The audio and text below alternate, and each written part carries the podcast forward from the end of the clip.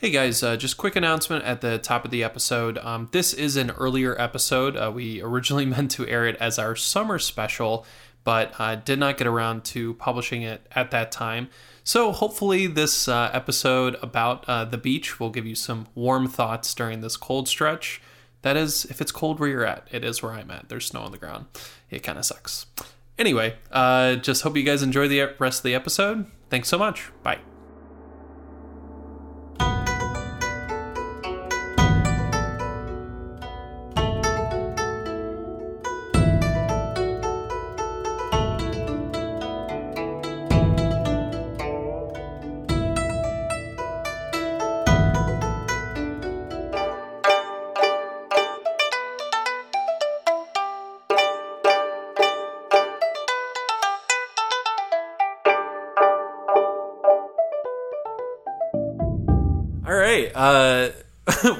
Welcome back, everyone, to the Legend of Portalcast, uh, a podcast uh, dedicated to discussion of Avatar: The Last Airbender and The Legend of Korra, a reunion cast of old hosts and dear friends.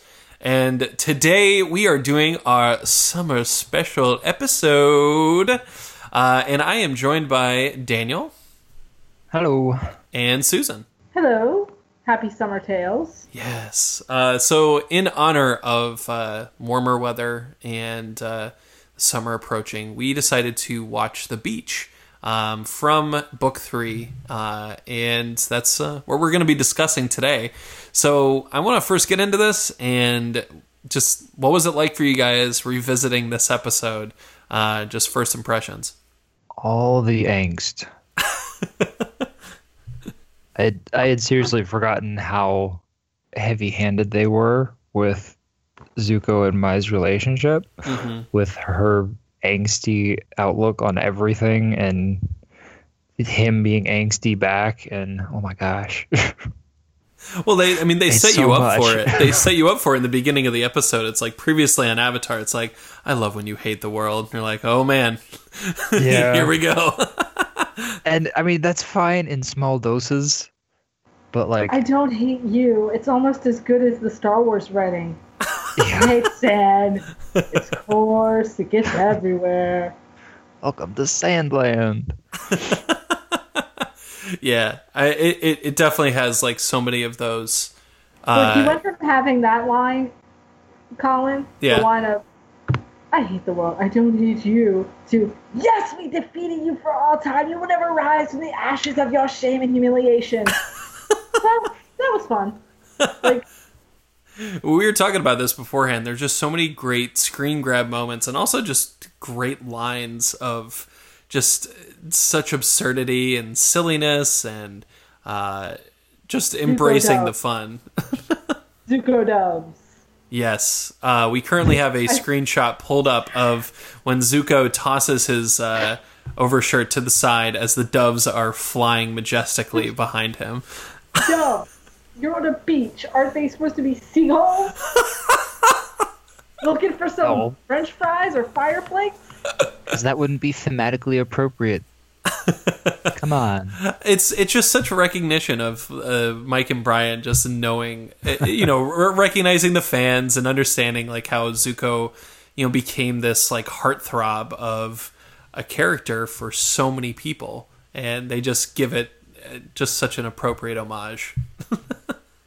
Again, a little heavy-handed, but Oh, absolutely. I mean, it's got it's got the heavy-handed camp of kind of like an 80s movie, which I mean Yeah. is it really so much of this is what it feels like. There's all bits of, you know, Breakfast Club and eh, like that kind of energy to this episode. And I mean, it's it's an episode about them as teenagers. It looks like the beach threw up in here was the, how how they described going into Li and Lo's house when they went into the rooms. like it's every person who's ever gone to Ocean City, New Jersey, stayed in a beach house or in Rehoboth Beach, Delaware, and stayed in a beach house and can rem- can remember there's these comforters that literally are just blue and white and have like this terrible seashell design on it, and it literally looks like in every one of those rentals the beach just threw up in this room. and it's such it really is such a mix of like you know when it, they even comment they're like oh, it smells like old people in here. It's like old people salt and like sea breeze. Like all of that just kind of like mixed in together to this just very unique aroma. Oh it really is it really is rehoboth beach delaware then. Well it, I, I love that they you know have to go eh, to a very small house it's cool to yeah. kind of see them like humbled in that moment because again, so much of this is about them, uh, you know, coming to terms with who they are as these very important individuals in the Fire Nation and kind of how they see themselves and how they see each other. Um, I think one of the main themes of this episode is uh, judgment first impressions and how we perceive others. And Liam Lowe, who are these beautiful women? Don't you recognize that? it's Liam um, Lowe. I mean, that's such a great first setup too. Right yeah, there. absolutely. I mean, it's such a great setup to say like, you know, who you think people are aren't exactly who they actually are and mm-hmm. immediately mm-hmm. it's setting us up for that with that imagery of being like who are these people and yes it's a silly campy moment but i think the really great part about this episode is that even though sometimes it's heavy-handed or campy it's still incredibly effective um, and mm-hmm. the payoff uh, at the end of this episode is is really strong um, but first i want to just get into the setup of this episode because i really like kind of the scene of them uh, just the opening of them on this boat and it's being uh, pulled by these like turtle otter things maybe? Like it's it's a whole it's a great new animal and all of that and like we see that and then it's just like okay like building the world. Anytime they have a chance to throw in those kind of cool animal combos they will and i love mm-hmm. that.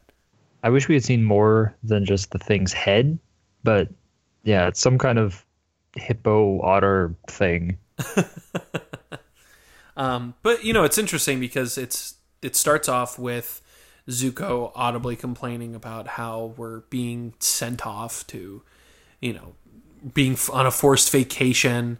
Like I don't want to do this, and suddenly it's like we are seeing these like four characters together at the same time for the first time ever besides like the flashback. And the, that flashback alone was probably when they were like eight or nine maybe even give or take a couple years. And now it's fast forwarding. They've all changed so much and have gone mm. through so much.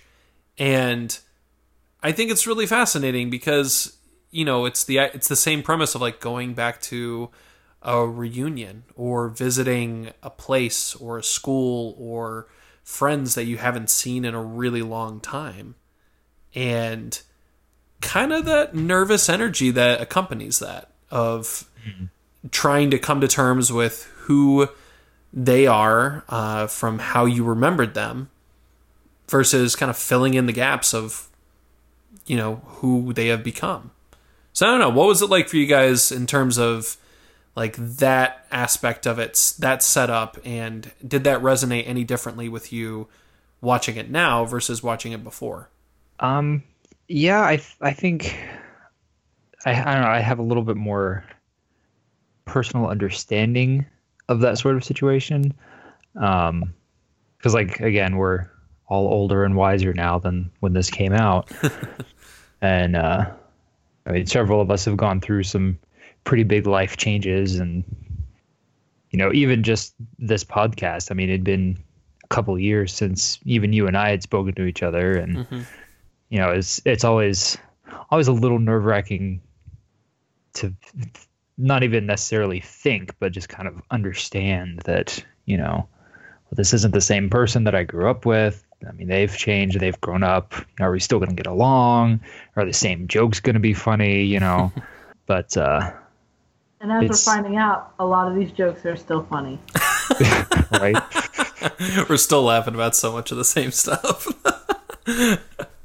um, but yeah, it's it's always a bit of a, a life adventure, I think, meeting back up with you know people from your past, especially in the overly dramatic case of Zuko, who was banished from the Fire Nation and you know left in disgrace, and now he's back and he even touches on it at the end of the episode. And You know, everybody thinks he's a hero and he's had all these celebrations and whatnot in his name since he came back, and it's just not what he thought he wanted.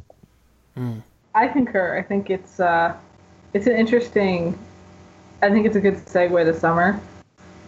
Uh, for a lot of reasons, but then also, you know, summer marks for a lot of people the passing of time. Like that's when school years end, and then you're getting ready and excited about the next school year. But then also, graduations on the pinnacle of summer, so people are growing and people are moving on and doing other things. So it's kind of like your last hurrah with the people you knew too. Mm.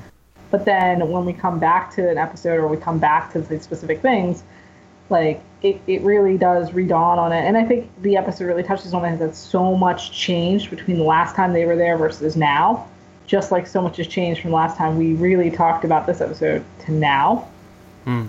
And like even just watching it, we see it in like different viewpoints and different lights. Like back then, we had a lot of anticipations. We were like, "Oh, a new season three episode, yeah!" and then like now we're like going back and like looking at it for the hu- most humorous things in the episodes that we can find because we know that like where this stands in the timeline mm. but then we also forget things too mm. like Li and Lo i mean it's just yeah like I, I really concur that this is a big this is a kind of like that homage to how like summer is like that that tipping point a lot of people's lives where things change usually Hmm. The beach has a way of smoothing out the roughest edges. it's so true though. I mean, I I know for me growing up, like I my family always went to uh, Virginia Beach, and it was kind of like every year was a summer excursion, and I got to you know meet some of the same people there every year, and there was this idea of you know returning to something like that. Um, and it is kind of like this. I love that you described it too as it really is this indicator of passing of time, um, because sometimes that's really when you really get to kind of touch base with people. Because sometimes whether it's with school or you know just with a busy season of work or coming out of the winter and a move or things like that, and then being able to touch base with people um, during the summer in the outside in the outdoors doing things that are familiar, like going to the beach or whatever you do, kind of going on a hike or something like that. But keeping within the context of this episode, they're going to the beach, they're doing something that they did years ago as kids. And anytime I feel like you do something like that, and it's been several years since you've really engaged in that, you're really forced to kind of reckon with the past because it's living all around you and you're recognizing these similarities or you're recognizing changes in the environment like oh man that store used to be here or that house used to be there now it's replaced mm-hmm. by something else and um, you know you're bombarded with those kind of thoughts of the past and i think anytime that that happens you really kind of forces you to reflect and see where you're at now. Yeah.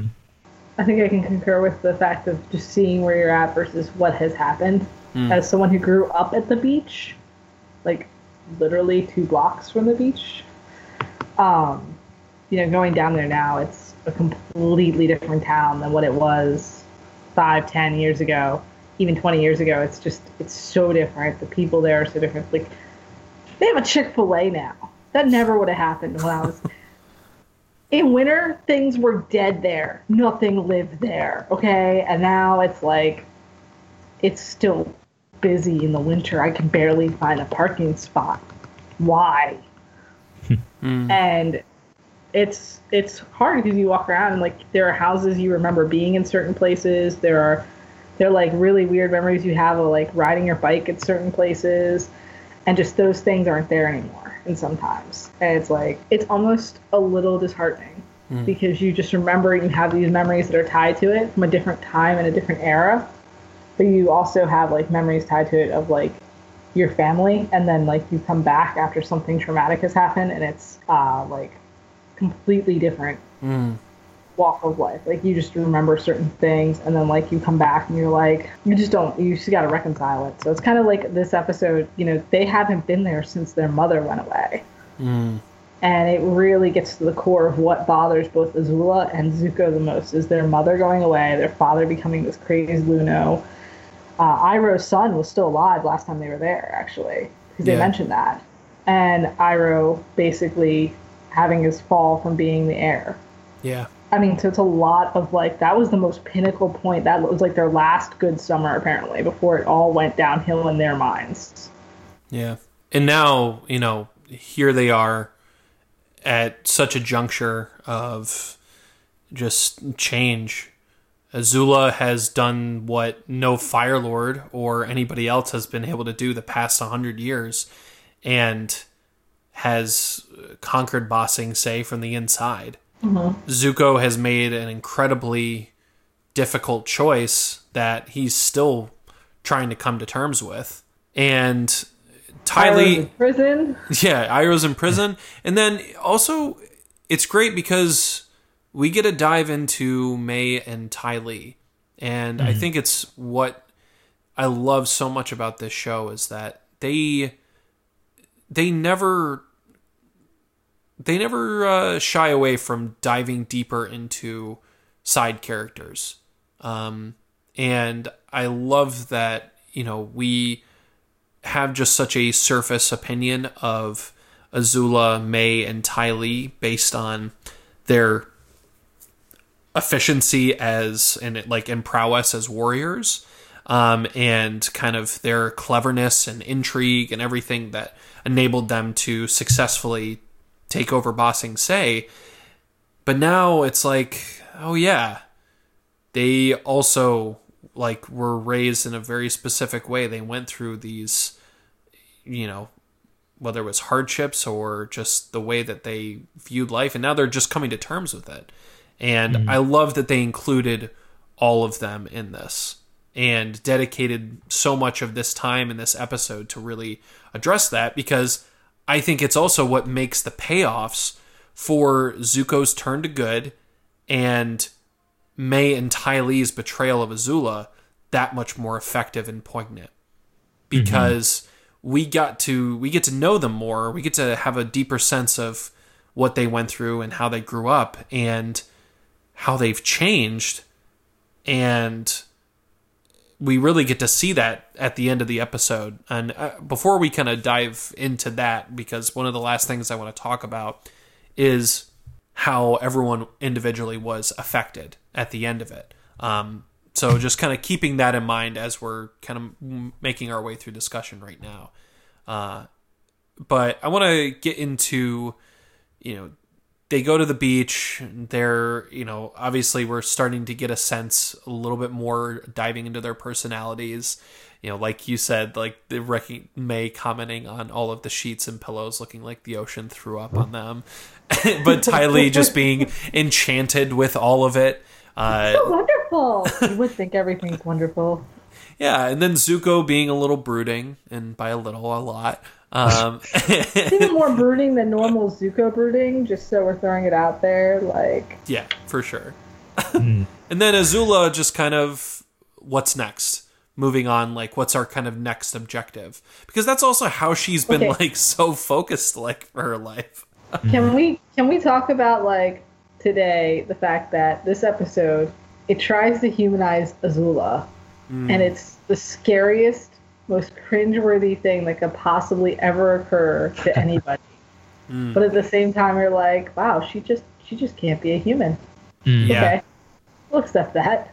Yeah. Yeah, it's her attempts at flirting are like it kind of it almost makes you feel bad for her Mm. because like you can tell when she's having her little conversation with Ty Lee at the party, like she does kind of want people to like her somewhere way deep down inside, but she's just she's grown up with this you know opinion of herself and expectations and she's come to accept those as fact. Mm. And so like even when she tries to, you know, flirt with the guy out on the balcony, and she just she can't help but revert to her old uh, Waves. Programming, I guess, for lack of a better word. That is creepy. like, Yeah. dude's like, uh, yeah, I gotta go. So bye. Well, Let's just put this out there. Hold on. you So go ahead. Speaking, so speaking uh, clearly as a as one of the female only females right now on the podcast, um, we don't always laugh at guys what guys say to flirt. Just so you know, sometimes you guys really are funny. Sometimes you really are not. We're not all that shallow. yeah. And at least, you know, this episode gave me one thing. I felt so much better about how I flirted with my husband because I realized it could never have been that bad. oh, that's great. Uh, I thought I did a terrible job, but apparently I must have done something. I've never had a boy leave like he almost pooped his pants because he was terrified of what just happened. So, Yeah. Well, I, I really, I, I love that you brought up, um, Daniel, that it's like kind of like Azula's going back to her, or can't get away from her own programming. Because there are several times uh, throughout the episode, and it happens twice when she's talking to Ty Lee, that, you know, Ty Lee is so surprised, like, you're jealous of me? Like, you're so beautiful, you're so wonderful. And she's hmm. like, I know I am. But Well, like, yeah, but- yeah. and it's it's this it's this conflict of like she has such a clear view of who she is and i mean to her credit that's what enables her to do these incredible things like she the, what she accomplishes and we have to like remind everyone too at this time azula is only 14 years old Mm-hmm. wait, Azula's only 14? yes Yeah. No. yeah Right. I thought she was older by this point because I thought I thought Zuko was like 15. Well, you think about it, it all takes place within the progress of a single year. The entire. Oh, I realize show. that, but Azula's the older sibling. So if Zuko is 15, wouldn't that make Azula 16? No, uh, Zuko's the Zuko's the older sibling. Yeah, she's No, younger he's sister. not. I thought she was the older sister. No, well, because if you think This too is with their like the with like the the flashbacks too, Zuko is always like a little bit taller than hmm. Azula as well, and like you think, yeah, because he was the heir to the Fire Throne until he got banished, and then that's why it was so surprising that Ozai favored Azula because she was the younger child. Yeah. Well, and, and I mean the, the the crazy thing is like because of that, it, yeah, she's she's 14 and she has she has done so much and she knows who she is. I I didn't know who I was like and like like by the time I was like 21. And I mean it's like, you know, there there's so much there's so much that like you need that self discovery. But Azula was driven with such purpose and also probably pressure from her father to be perfect, to mm-hmm. be the best fighter that she could be, the best firebender, the best tactician, everything. She is so calculated and so just thorough with everything and that is all that's all her life has been and it makes sense why she just cannot actually socialize with people because that's not at all what she did. Oh my god, you're so right. I completely forgot that he was the older sibling. Yeah. I actually remember. yes, I did. Viewers go around and Google it because I completely forgot. I always thought that it was flipped for some reason. Because Azula acts older, that's why. Uh, yeah, absolutely. No, she's she's way more together with everything. She understands, and also, I mean, when they're gathered around the fire at the end, her analysis, like her kind of her psychoanalysis of everyone, is pretty spot on. And she even recognizes, like, about herself that you know it was like, you know, my mother didn't love me, and you know, it's like, She thought it was a monster. She thought I it was a monster. She was right, but, but it still hurt. still hurt. And it's like, but it, she joke like she passes that off as a joke because it's such a deep and buried emotion. that that's the way she deflects. And it's like that's the most we ever see her open up and it's because the only people she really socialized with were these three other people. And mm-hmm. I think if anything it's this like it Who really also yeah. broken people by different standards. Like one was broken cuz she just didn't feel competitive and she got everything and she felt like it wasn't earned or that she didn't have any desire because it was essentially like they just handed it to her. So mm. she was mm. like, well, what's the point of doing anything in my life if everything is handed to me and I can't show you my value? And the other one had the complete opposite of her, where she's like literally a copy of what was it like? They said like she had like ten siblings, six other so sisters, I, six sisters. Hey, yeah. hey, feel that? I feel that. I got I got five other sisters too. Okay. Wow.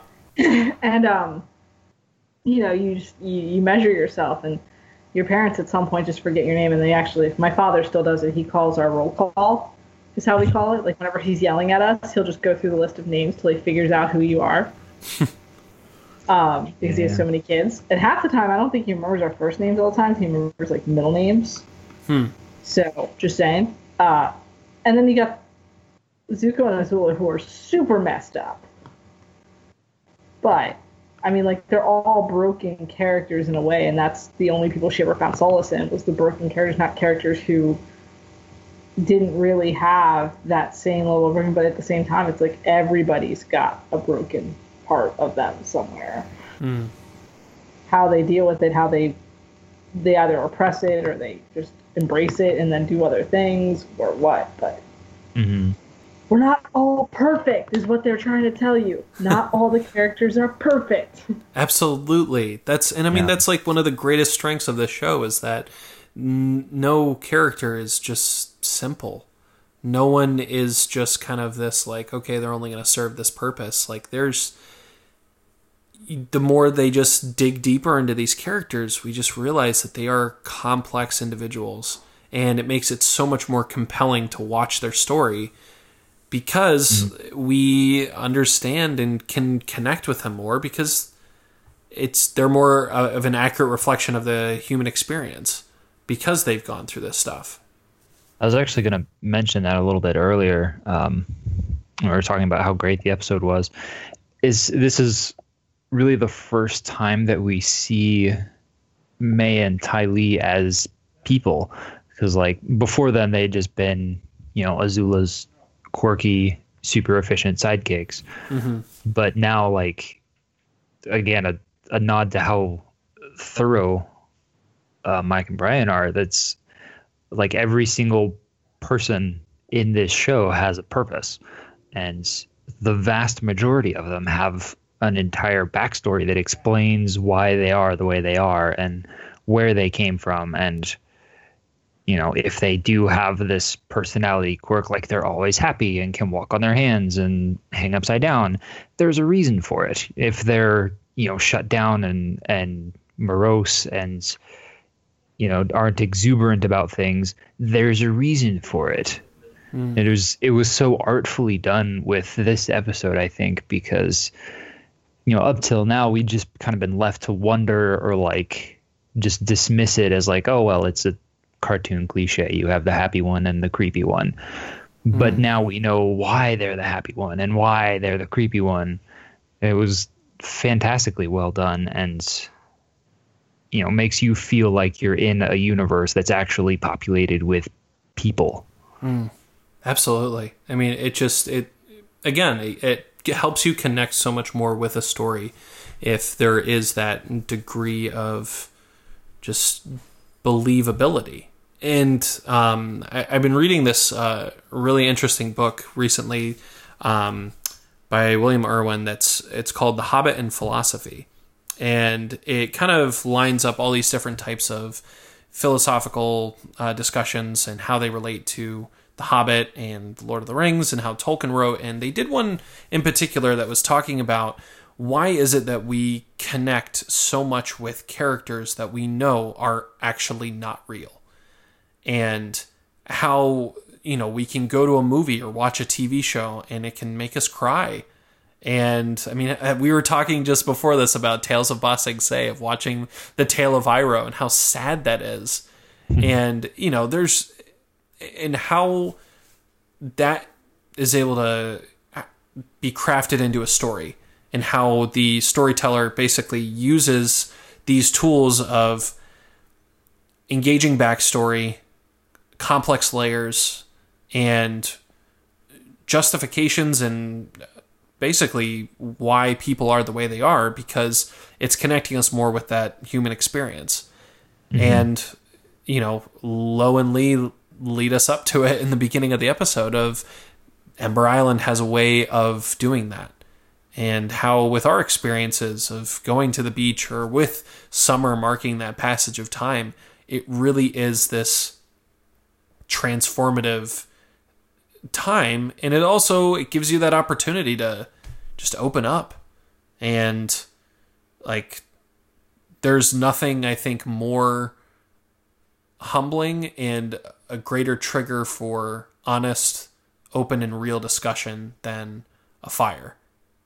And i love that that's how they you know symbolize that at the end of the episode too and there is just something about being around a fire with people and it kind of just taps into that like base like human instinct of you know we need this warmth this is like a primal need and kind of forces you to come to terms with that? I don't know. Uh, I don't want to get too long-winded with this but you know I, do you guys feel what i'm saying? Yeah chats around the campfire are always good vehicles for self discovery. many many good discussion have happened around a bonfire somewhere. Just saying. Absolutely. Well, I want to I want to talk a little bit about uh, before we dive deeper into the bonfire part. I, I really want to dive deeper into this party, um, and just how they are the perfect party guests. Colin, they arrive early. God, that's such a great Always setup. Punctual. Very Always punctual. punctual. so good. Yeah, I mean, it's like it, it really. It, again, it just like it's such a great representation of Azula's character. Of like, she takes things so literal and so logical and so reasonable, and it's mm. it's enabled her to be as successful and efficient as she oh. is.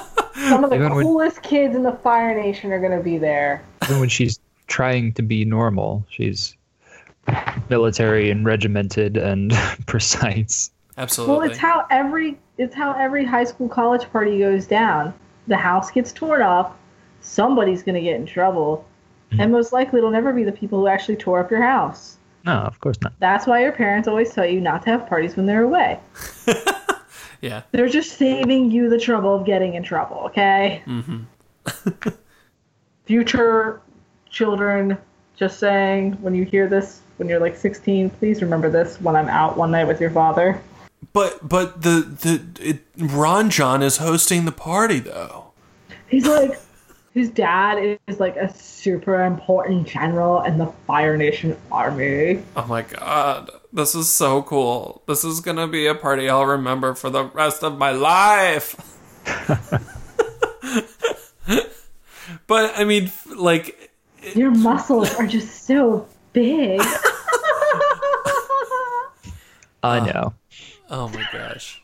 I mean, it's it's just packed with all of those wonderfully awkward moments, but then it's added with the flavor of each of those characters. So Ty Lee being like surrounded by all those guys and be like, "I like you all," and then she just gets like so overwhelmed and then just punches them all out. That's just so not cool. You have to leave now. We're back. that moment too, where Azula does go out on that balcony with that guy. And, you know, again, it's opening us up to Azula and understanding her more. And it's like, that was probably her first kiss. Mm. And. So awkward. And, and then just, but immediately, it's like, but I, you know, at the same time, it's like, I, I, I get that. Like, even though she's very What, mature, You, you threatened you threatened a girl after your first kiss with like you know ruling the Fire Nation as one of the most powerful people. That's a that's a pretty big ask. I'm just saying, man. At least like you know, I was like, oh, that that was kind of crappy. That was really crappy, actually. Well, I- I mean, I, I think it comes with like the rush of like of that whether it is like your first first kiss or the first kiss with like someone that you like. I think there is that kind of like manic energy that's just like, oh my god, mm. this is amazing. And remember, she's 14. And however mature she might be, if this was like her first kiss, like all she is imagining is just like, yes, I have found the one because someone I like I actually like kissed someone. We had this moment. This is great and she's already like 10,000 steps ahead imagining the Is she coronation and all of Mrs. this. Ruon-Jian on her on her on her strategy books for taking over the next like she's like I'm just gonna write Mrs. Ruon-Jian on my plans to destroy the Earth Kingdom notebook. Mrs. Yeah. Ron John. This is a Ruon-Jian. but even I mean even that going back to what we were talking about about her you know her upbringing and her programming as a child that wasn't so much out of line like you know to her strength equals greatness and success and so now that she's had this first kiss and she's all aflutter you know again she's kind of defaulting back to that programming and you know, this is the person that she's going to spend the rest of her life with, obviously. And so they are going to be the greatest couple and rule the world together because that's what she understands as a successful, happy relationship. I'm Yeah. sorry, she didn't want to marry Ruon-Jian. She wanted to marry Chan. Oh, that's right. Because Chan, Chan. had the bigger muscles. Yep. Yep. Ruon-Jian was the one trying to hit on on Mai. That's right. Um, Yeah, yeah. You know, yeah. Uh, and, and it's it's Surfboard Company or Prince of the Fire Nation? Surfboard Company. I, I like that you brought up the idea of her defaulting like that too, Daniel, because uh, you know it really shows a lack of her being able to be present and just kind of be in that moment and enjoy it and not think so far in ahead. Mm-hmm. But it's such a reflection of who she is. She's calculating. Yep. We are the perfect party guests. We are punctual. We found out when this was going to be happening, so this is the way that it's done. That, like you said, regimented and militaristic way that she carries herself, she cannot shake because she doesn't socialize. And mm-hmm. I mean, it's like it's crazy, but it's also it really is just kind of sad because you're like this is all she knows. And because of this, because she's been driven so much to be this individual and has uh, you know had all of this circling around her and had everyone tell her that she is perfect and building that opinion of herself of who she is as the princess of the fire nation. And all of that image that, that builds up to that it's tragic because she cannot just be a normal kid. And she's just overcome by all of it which again it's this episode i think is such a great stepping stone for what happens later in this season at the end of the series with uh, zula's mental breakdown and just losing everything. And i think that you know even though she can be self-critical and under or self-aware it's like when you realize and you are self-aware and you realize kind of how messed up things are how many times do you think that you know maybe she like replayed that scenario back in her head of the way that you know he did that and and he left or uh, like all of these other things i don't know I- again i just love that we got to see that side of her and i think it what makes her such a an amazing villain Yeah. and to be honest, she's always been one of my favorites. yeah hands down one Yeah. of the best villains right there like Mm-hmm. i have i have i have strict villain love for Azula just because it's like one of the most amazing, complex, crazy, awesome villains ever. Mhm. I mean, Doomsday Volleyball. yeah, can we talk about that for just a little bit here?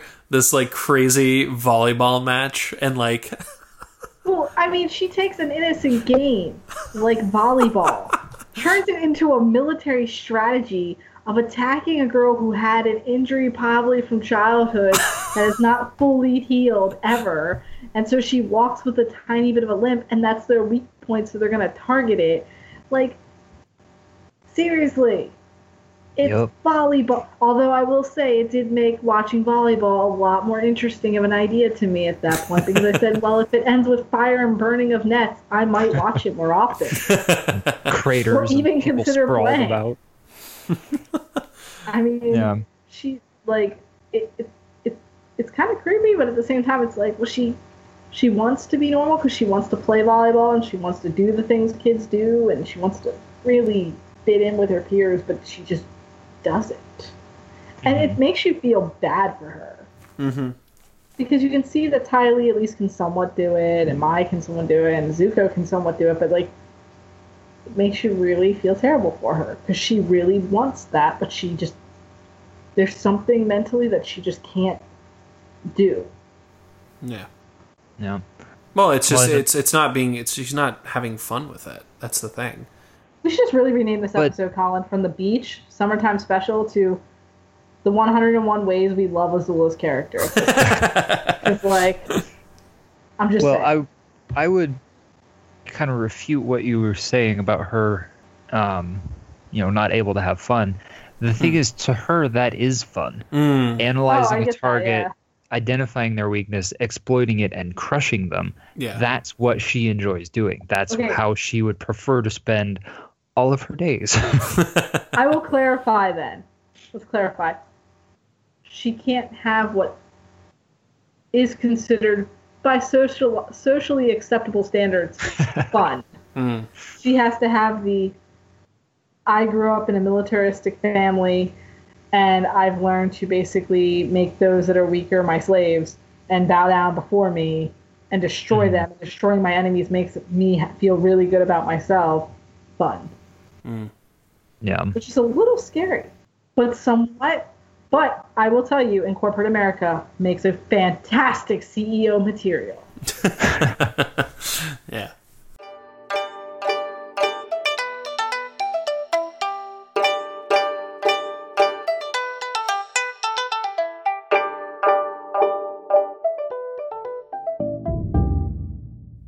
Hey guys, uh, just wanted to take a quick break here to remind you of the different ways that you can get in touch with us and follow us on social media. Uh, we are on Facebook at Legend of Portalcast, we're on Twitter at PortalcastPod, and we're also on Instagram at Legend of Portalcast.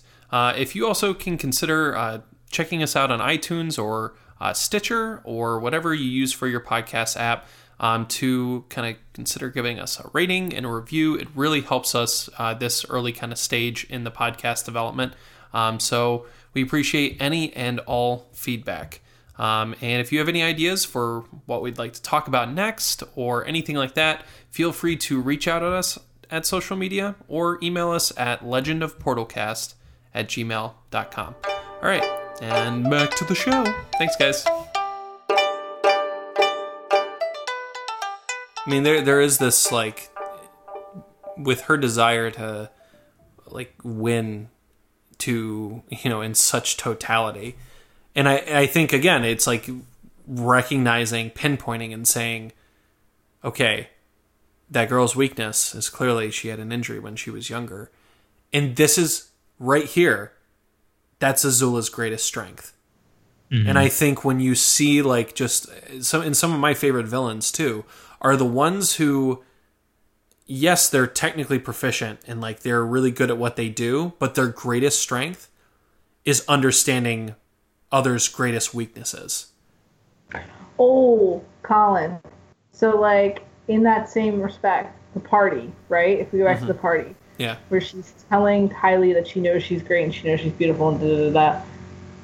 What if she's recognized her own weaknesses that she feels the need to be accepted? She feels the need to be accepted by her peers. And then, like, later at the end of the episode, which we'll get to, like, that's her being like, yeah, don't need that anymore. Mm. And then that's her weakness, and she's covering, she's literally just destroying her weakness so that she can be the strongest. Wow. And that sends her in a crazy town because that's literally something people need is like people. Yeah. Ask any new mother in the first two weeks what they need, and they will tell you conversations with something outside of this. They'll tell you they want coffee, sleep, and adult conversation. Mm. Mm. Well, yeah, it's it's it's getting back to this point that like Azula didn't grow up with that really at all, and I love that you know you kind of pinpointed that that's her recognizing her own weakness. Mm-hmm. That you know that's how she opened up, and if she can eliminate that, then she will be perfect. And again, how beautiful is that when you think about the very first scene that we see with Azula? Is her doing the lightning on the boat at the beginning of book two, and then she notices a single hair out of place. And uh-huh. she's like, it's not good enough. I forgot about that. and it's like I forgot about that single hair. Wow. And it's you know that's so much of who she is. Is mm. like it has to be perfect, and whatever I can do to eliminate error and eliminate anything else that's going to get in the way of like that perfection, I'm going to do it. And that's, and that's like Go ahead, Colin. Sorry. No, no, I was just gonna say, and that that's her that's her ultimate downfall. And yeah, because she starts banishing everybody that like literally was what she had left, and yeah, uh, you hit the nail on the head, Colin. Oh gosh, so many of those just visuals, and, and and that's that's I think it's such a testament to the show is that you know it's connecting uh, character threads like that. Because even though Azula has changed and we're seeing her open up for the first time, so much of the core of her character is what we were shown in the beginning of like, you know, this is the type of individual she is. And the fact that that doesn't change is also a testament to her downfall. Because you have to mm-hmm. think about every single character in this show the ones who change are the ones who usually come out on top or at least find a way to move forward in their own like personal journey or finding their kind of place in the world and without that you just you stagnate or you break down. But i want to i want to i want to go a little bit into uh, even though we've been uh, just focusing all on the ember island part of this we are still talking about this episode. Therefore I also want to make a. I want to take a quick segue and talk about Sparky Sparky Boom Man, uh, because I I think we all said that we all forgot that like this was when he like shows up in this episode. Well, when they're hanging out at the hot springs. They're like, oh, you know, and oh, it's just so it's so wonderful, and then like you you gotta feel for those two guys that literally have what they consider to be the most boring job in the Fire Nation. they finally get to send off this great thing. They're like, man, we're gonna get we're gonna get the best positions ever now because we're setting off an awesome Raven Eagle. Duh, duh, duh. And that thing gets owned by Sparky Sparky Boom Man's Eagle. Oh my god! Yeah. And and and those two guys are still wondering if their message ever made it. You know, they're sitting up there like, "Oh man, I wish the Fire Lord would have come by now." I know, will right? I ever, will I ever get my promotion for telling them? The yeah. fire, you know, like weeks later, so the Fire Lord's been defeated, and they're like, "We told you right where he was." they don't even say that because they don't even want to be acknowledged. They're like, "Oh, really? That's terrible. Oh, wish someone had warned him." Well, if someone had warned him, or the message had never been received, I'm sure those people would be definitely in a jail cell right now. yeah, that's terrible. Yeah. oh my gosh.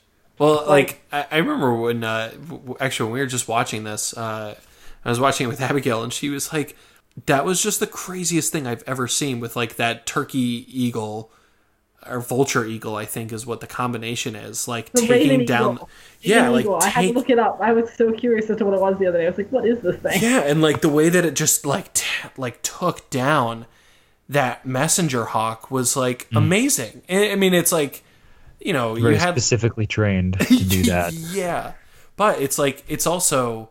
I mean, you think about it, it's the equivalent of a modern day like hacker like finding out like I'm gonna hack your like your emails or your iPhone mm-hmm. or something to find out how you communicate. And this guy is just like, all right, this is how people communicate important messages. I'm gonna train this bird to be able to intercept it because you know. yep. Oh my gosh. But uh, oh my god, that that is just oh that bird. Sorry. Yeah. But you know, and then and then he then he attacks, and I love this scene so much where he initially attacks the gang because they and I love when shows do this or films. There's no music. All it is, is mm-hmm. just the sounds and it really puts you in there and like the panic and the desperation of being like we have no idea what this is or what is happening but it is so incredibly dangerous and it just yeah. it, it, just yeah it, it, like changing the game in terms of you know, because it's like, hey, if we're gonna be, you know, attacked by benders, like we know what to expect with a firebender, we know what to expect with an earthbender and a waterbender, and then it's like, oh, what is this? It's explosions. Like these are like bombs, but pinpointed from a single man, and mm-hmm. it just becomes this desperate fight and I, just love the way that they all kind of deflect and run and handle it, and it's it's really a great testament to their coordination because mm-hmm. Aang's like, okay, understanding we can't win this, you guys need to retreat. I'll distract, and when he's hiding from him in the rocks, it's not only just to surprise him and kind of get the jump on him, but Aang is waiting for Appa to swing around so he can make that escape. And just the level of coordination that these kids have is phenomenal. It, but it's like built in because they have just had to do it out of necessity because they mm-hmm. have just been fighting together for so long. And like Aang being able to escape and getting away from there and it's like oh my gosh, like what have we gotten ourselves into? How do you defeat somebody who shoots lasers with his mind. Like that was my favorite part. He's like, what is this? and we at that point, I don't think we really fully understood what Sparky Sparky Boo Man's power was, and then we're like, what is that? Hmm. what? Well, I I like even at this point, we don't understand what his power is. No, like yeah. there's theories, and I remember when this first came out in in the original podcast, we were talking about it, and the correlations between like the third eye chakra and how they specifically show uh, like his breathing and and muscle contortions in order to use this ability. So like there's a lot of theories floating around as to what it is, and some of them are probably right. I don't know, but we've never actually seen someone else that can do this, and like we don't know how it works. Is it bending? Is it strictly martial arts with a like chi energy kind of thing? I don't know. Mm. Yeah, I mean it's it's amazing that you know again it's finding a way to increase the stakes because you know you look at like Aang and Toph and Katara and Sokka and they're such a formidable force. They're so coordinated and so effective, but it's like okay, instead of just throwing like a massive army at them, you're throwing one very specialized individual that they do not know how to deal with. Mm-hmm. Um, and still, it takes them a while to deal with it. Uh, you know, but I, I think like some of the theories that I remember seeing too is like the idea of you have the four elements in kind of like cardinal directions, and then in the you know southwest, northwest, southeast, you know those kinds of directional points are where uh, those specific like kind of uh, styles of bending grow from. So with lava, or with like the combustion bending, um, or with uh, like swamp bending, uh, it's kind of like there. It's like you're pulling from different forms, and the idea of like what Iroh is doing with like redirecting lightning. It's technically kind of like a move that he learned from the waterbenders, but it's being purposed for firebending. And I think so much of what Sparky Sparky Boom Man does is it is like technically firebending, but it's borrowing principles from airbending for mm-hmm. its execution. But it'll be interesting to see if they ever kind of dig deeper into that. And I haven't read all of the comics yet. And I don't know if they dig into it in the Rift. Uh, but I know that in Legend of Korra, uh, P'Li, who is also a combustion bender, there's like kind of a moment referenced of like, well, you know, you helped save me from that warlord. And that, you know, there's, she has a whole I- backstory. I haven't. I'll admit I haven't seen all of Legend of Korra, so well, you have that was, to look forward to. I was forward to. unaware of this. Wait, so are you gonna join the Dutch Chicken watches Korra? Because honestly, to listen to the Dutch Chicken watch watch Korra is just as amazing. I can imagine. I'm afraid I wouldn't be anywhere near as entertaining as he would be, though. Well, it's it's cool to kind of have that fresh insight and also like seeing it with new eyes. And you know, we were talking about this uh, before that I think what we love about that too is that it forces us not to like go off onto tangents because we have to kind of hold back. And I apologize for spoiling that part for you, but it I like it's nothing too big, but it's it's one of those things again where you know they're planting these little seeds of mystery all throughout their universe and you know because of the comics they have the opportunity to kind of fill in those gaps. Um, but but yeah craziness sparky sparky boom and gang gets away um, so i think that that kind of concludes up our unless you guys have any other thoughts you want to bring up in So terms we? of that Well, why don't we get to the end of the beach? The beach, and like after they've basically had this cathartic moment, and they've they've delved into each other's past, and they reconcile as friends. Mhm. I mean, it's kind of weird because you think about it, right? And that the whole episode is about them having revelations and, and really becoming smoothing out who they are and you know changing. Um, and when they arrive first like they all are their characters. They are obviously dealing with internal turmoil. And then when they leave it's the destruction of Chan's house. Poor chang. Sobbing. Um, I mean, it really reinforces that at least some of them have come back to feeling like they needed that. They needed to get it out. Mm. I mean, even Azula, I think destroying his house is probably what basically then destroys Azula's forever need to be a part of normal society. But yeah. um, well if you think about it too the way that they that's how they express themselves because that's so much of who they are they're all Yeah. well, warriors if you, I was just gonna say, I think it, that was kind of the conclusion of their cathartic experience. Mm. They're like, yeah, we had this deep conversation. Now we Let's need go to burn a house down. get some exercise and break some stuff. Well, and Hey, plus they hey, all haven't go- really been fighting too. They've kind of been like on vacation away from the action since Ba Sing Se. So it's like mm-hmm. for people who are like that's normally their life and there's so much of their like day to day Yeah. is like combat or just conflict in that sense. It's like there's that feeling of like okay, something's missing here. well, let's talk about the idea that too, like this cathartic moment, this revelation, this realization, this turning point in all the character stories.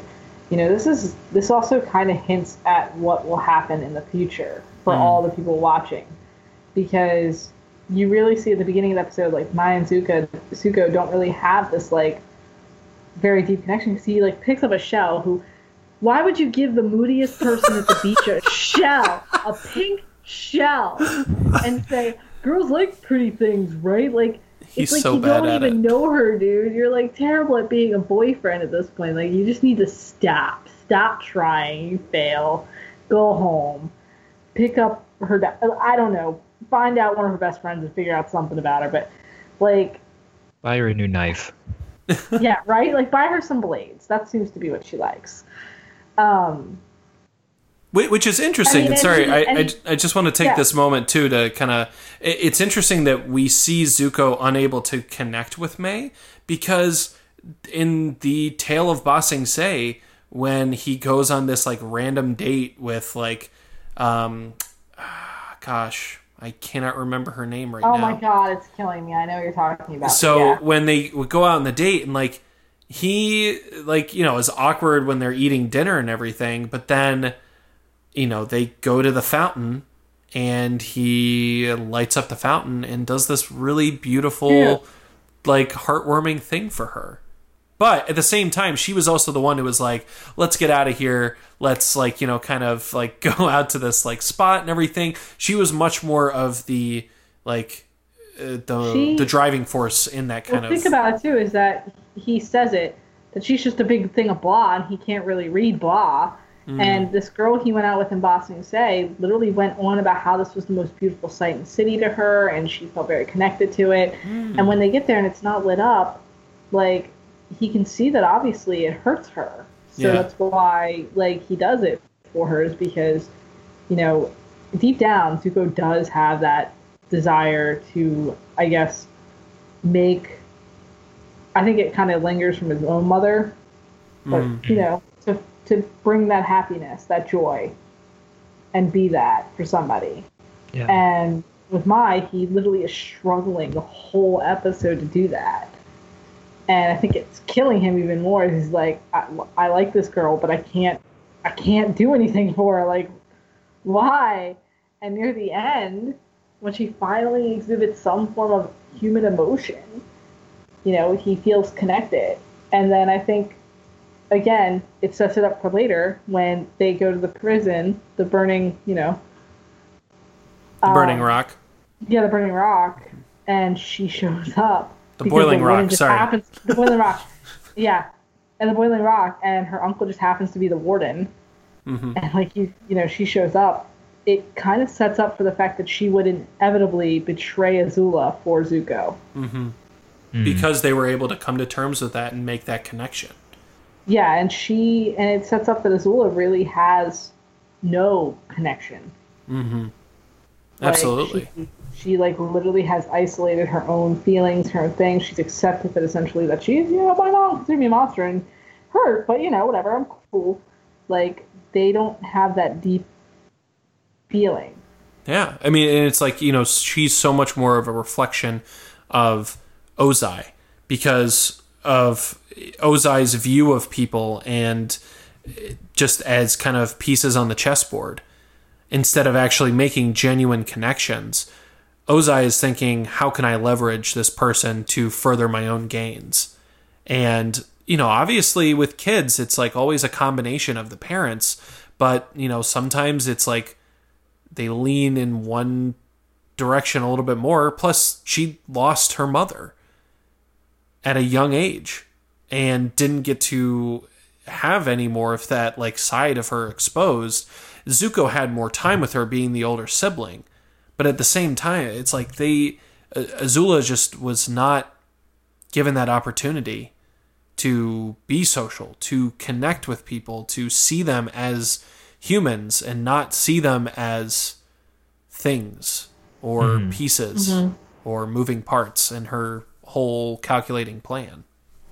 And we talk about Mai's past where it's like her because of her father's career, she's expected to be friends with certain people, she's expected to do certain things, she's expected to act a certain way. Like it kind of sets up that yeah, I'm kind of friends with Azula because it's expected of me. Mm, mm.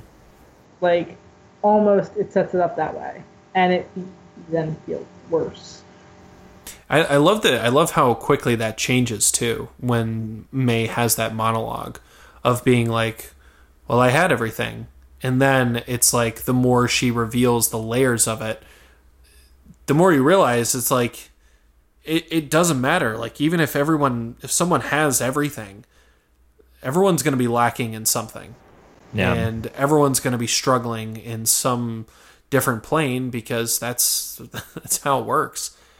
Um, you know, and then and then we get to see with with Ty Lee, who we just again we thought just uh, we only got to see this outside perspective of her of you know uh, talented Happy, you know yeah yeah. And it's like you know th- this is so much of it. And then understanding that it's like holy crap that's that's why she is the way that she is. Yeah, there's actually a reason for it. and I mean, you think about that too. It's like I think the friends that you know we grow closest with are the ones that we understand more of you know how they got to where they are. And I think circling back to what we were talking about in the beginning of this idea of seeing people after a very long time um, and taking into consideration what they've been through and how you don't know that.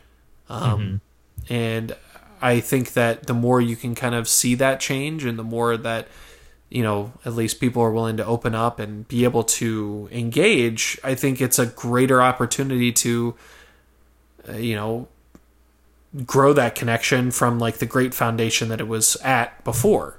Because clearly these, like, the four of them had a fun relationship together and like you know they had you know seems like fun playing games and all of that. There was clearly the power dynamics and all of that. But at the same time it was like when you're kids and you're playing it's like it's so pure and it's so good and then like as you get older and things get more complicated and people go through different stuff there's that longing to go back to that but you never truly can because things just will never be that simple again. Yeah. Well, like today, for example, I took my daughter and her friend to see The Incredibles 2. Mm. And, you know, I had them in the back of the car. My husband's up front with me, and we're driving. And the two of them are about five, six years old. And they just start playing with the doll. They, they have my daughter in the back of her car. I always I have three little Rapunzel dolls in the back of the car that she just takes everywhere with her. So these little dolls and just keeps her entertained in the back for a little while. It's better than just giving her an iPad to watch. Mm-hmm. And uh, she gives one to her friend, and they start playing for a while. And it's like, I don't exist anymore, and I can hear what they're doing and what they're playing, and it's so pure. The what they're doing and what they're playing, it's so amazing. Mm.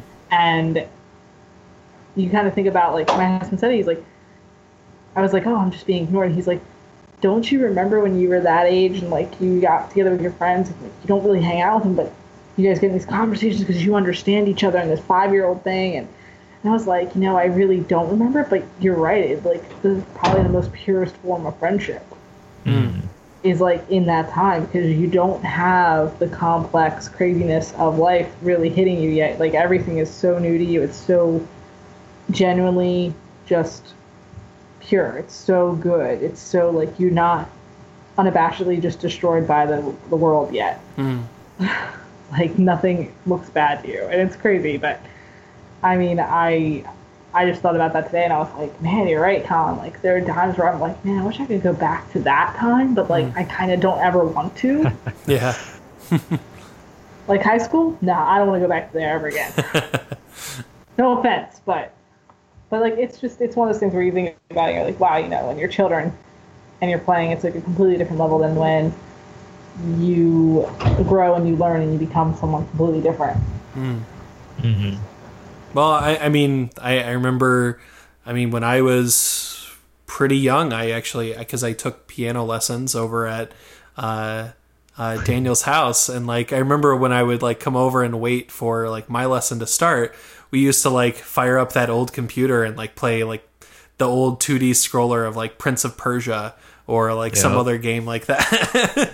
you know, and it's like, it was that again, there was like, we kind of had that like connection and everything and how much our friendship kind of grew over like the course of like you know middle school to high school and everything and it's mm-hmm. amazing how those simple things can like you know tumble into something really amazing Yeah.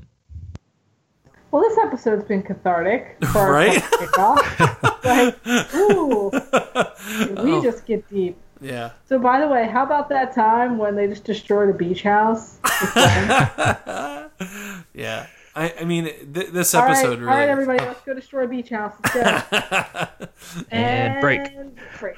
it's all right we're gonna be releasing this episode two weeks after they'll have already like you know moved on with this by then. Oh, so okay, we'll be at the we'll be on Fourth of July weekend, so it's perfect time to destroy beach houses. Got it. Okay. Right? Fireworks it is then. We Hear are that, not, everyone? We are not inciting anyone to destroy beach houses, just so we have that on the record. But you know, at the same time, if you have your revelations, you be you, do you. You know what though? I bet you Maybe that's when everyone will have their revelations over Fourth of July weekend, and then they'll be like, "Oh, I had these deep revelations. What do I do now? Let's just break some stuff." hey, don't really break stuff, guys. That really is not an endorsement. We're literally just making fun of the fact that that just happened to be the way this thing ends. Yeah. cool guys walk away from explosions. like, literally, that was what was going on. yeah. Um, so the the last thing I want to get into um, for this episode is I, I want to, you know, we've really gone into detail with Azula, especially, which has been amazing, um, and then getting into Mai and Ty Lee, but I really want to talk about Zuko in this episode because it really is such a pivotal point for him, and keeping in consideration everything that's kind of happened to him leading up to this point. Um, and from his decision at Ba Sing Se to betray his uncle, to him returning and being welcomed back to, uh, you know, the Fire Nation and the way of life with his father and sister, and then the palace. Um, and he's together with Mai. And again, it's this idea of everything on paper that you would think he would want. But it takes the whole episode for him to finally admit that he's not angry at anybody else, he's angry at himself. Mm-hmm. And it's him actually openly admitting that. And it's so powerful. Yeah, it's I I really like that moment where he just kind of freaks out and yells and the fire blows up and then after that it's just quiet. Mm. Like even even Azula who as you commented before was so good at picking people apart and psychoanalyzing them and having, you know, the perfect precision comment for every goal that she wants to achieve. Even she is stunned into silence for at least a mm-hmm. couple seconds.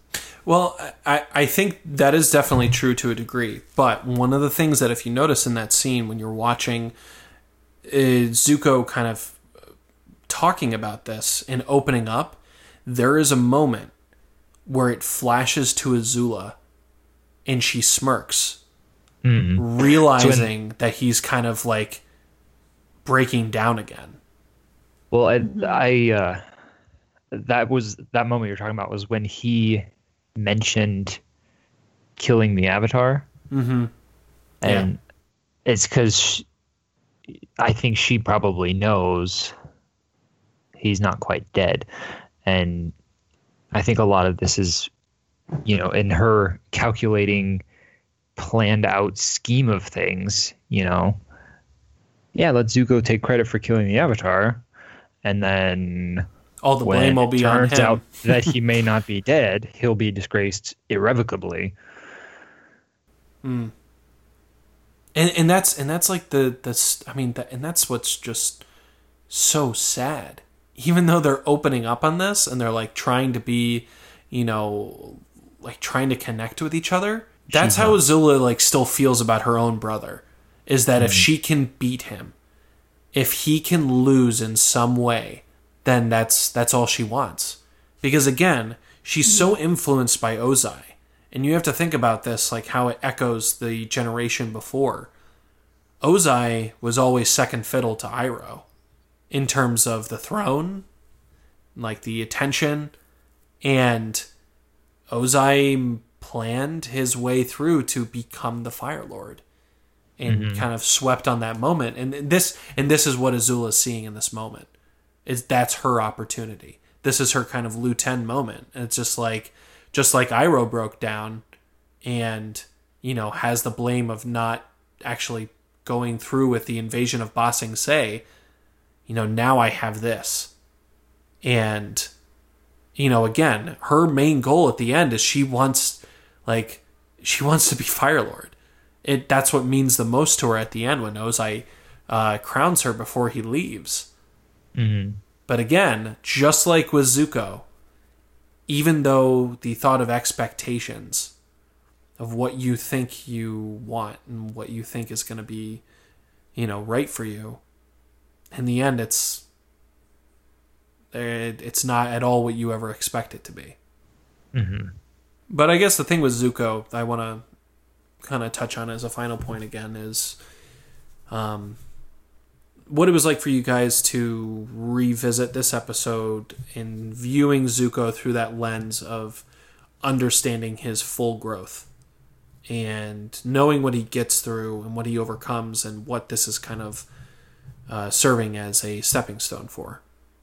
I mean, it's it's kind of a an awkward phase for him, I guess, because it's as you said, it is kind of right in the middle of his big transition before he joins Team Avatar. Um, you know, he's just come back from you know his great conquest and thinks he's killed the Avatar and you know succeeded on his lifelong goal and now he's back in the fire nation and you know he's got everything that he thought he ever wanted but he's not happy with it. He's angry at himself. He's uh, realizing that you know what he thought was good and just and noble isn't. And it's it's causing a lot of dissonance in his mind and he doesn't know how to deal with it. So, I mean, I I do kind of think even in a longer run, you know, Azula had a fair bit to do with him joining Team Avatar because she's been pushing him and manipulating him into this situation for so long. Mm. And uh, I just don't think he reacted how she quite expected him to, which is a whole other conversation. But yeah, you know, just the fact that he's so distraught after getting all of these rewards and honors and you know his place as prince of the fire nation restored is is fascinating to me mm-hmm. and, and the episode right after this is the avatar and the fire lord mm-hmm. where he has that like i mean he really understands now what like you know what's kind of uh, boiling inside him. These 2 mm-hmm. sides and these two different legacies, and then having that yeah. moment with Iroh of Iroh being like, "Look, you know, you're our greatest hope. You're the only one who can kind of like save all of this." Because, mm-hmm. you know, Iroh saw it from a while ago, and uh, Zuko probably understands, but we as viewers now truly understand. Azula is only going to lead the Fire Nation into the same path that Ozai is leading it. Yeah. Well, do you guys have any other final thoughts on uh, on this episode and in general? Li and Lo are creepy. Dude, so much so. so so creepy. Like I'm telling you, that's how the casting call sheet looked. Great, creepy old lady number one, creepy old lady number two. Oh, I wonder what their names are. We have to figure it out later. Like I don't know. I it's a great episode to juxtapose the gang because we see throughout the entire series their their transition, their their cathartic moments, their realizations throughout the entire series. We see that with literally our core gang, and then here, you know, we get an episode where it shows that it, this is back to the why the series is so great even the greatest villains have some form of something that you may think your greatest enemy is truly just pure evil, but they're human too. It's like humanizing them. Mm-hmm. And I think that's one of the greatest things in this episode is yeah, these guys are just kids. Like mm-hmm. we have to remember that, and it's just it's re it's repositioning the audience to remember these guys are kids, mm-hmm. And it I don't know. It's it's pretty amazing because it really sets you up for when at the end, Ty Lee joins the the Kyoshi Warriors, um, and and Mai becomes you know basically queen. You know, it's like okay, you can accept that. and you can accept why Zuko can't kill his sister, like why he Mm. feels the need to take care of his sister after everything that happens. Yeah. Because you know he still loves her and sees her as his sister, and that she's just broken, Mm-hmm. and he's been broken, so he gets it. Well, and you know, when you talk about this idea of no one, you know, it, who we see is not necessarily like totally evil, and I think the only the only person who is just like unequivocally evil that we see in this show from everything that we do see is Ozai. But I think because we see what Azula is, and we've been talking about this whole episode of how much she echoes Ozai in such a you know profound way uh, basically Ozai is an example of what Azula would become. Is that hmm. any shred of humanity that is left in Azula right now at age 14? Maybe Ozai had that, but clearly it's gone. We know Sozin did at one point. Yeah. And I mean, that that's what it sets you up for. It sets you up for the next episode when they talk about the Fire Lord and the Avatar and how they were friends. Mm. They were great friends, and they they were literally each other's grip on humanity. hmm Yeah. And then the two being torn away and literally being set upon their programming and their tasks and being so molded is what changed them. Mm. And I think it's a reminder is not to grow up too fast too soon. Mm. Like you don't have to decide who you are at 14. You don't have to decide who you are 18. I think it's a great lesson for kids that are getting ready to go to college soon. Is that like you guys are never gonna know what you want to do immediately. You're gonna think you know what you want to do when you walk in the first day of college. But I can tell you now, from being there, you probably won't stick with that major all the way through college. Mm-hmm. And even Or if you do, you won't end up sticking with it afterwards. yeah. I mean, you might not even stick with the same group of people you met Mm. the first year of college. I mean, granted, I did, but that's because I was a giant nerd and all my friends were giant nerds. And being a nerd in college was actually kind of cool then, so I was like, yay! um, but it's a reminder to all is that you don't have to grow up. Like, that's what these kids are trying to do in this episode, too, is seem like they're growing up. And the other kids are too, but it's like, don't. Just enjoy what is here in the moment. Mm-hmm. Absolutely. And don't get bottled in, or, you know, don't get uh, distracted too much by your, your expectations or let them kind of let you down. And don't let your crazy father turn you into a military programming tool or weapon of destruction. Yeah, yeah.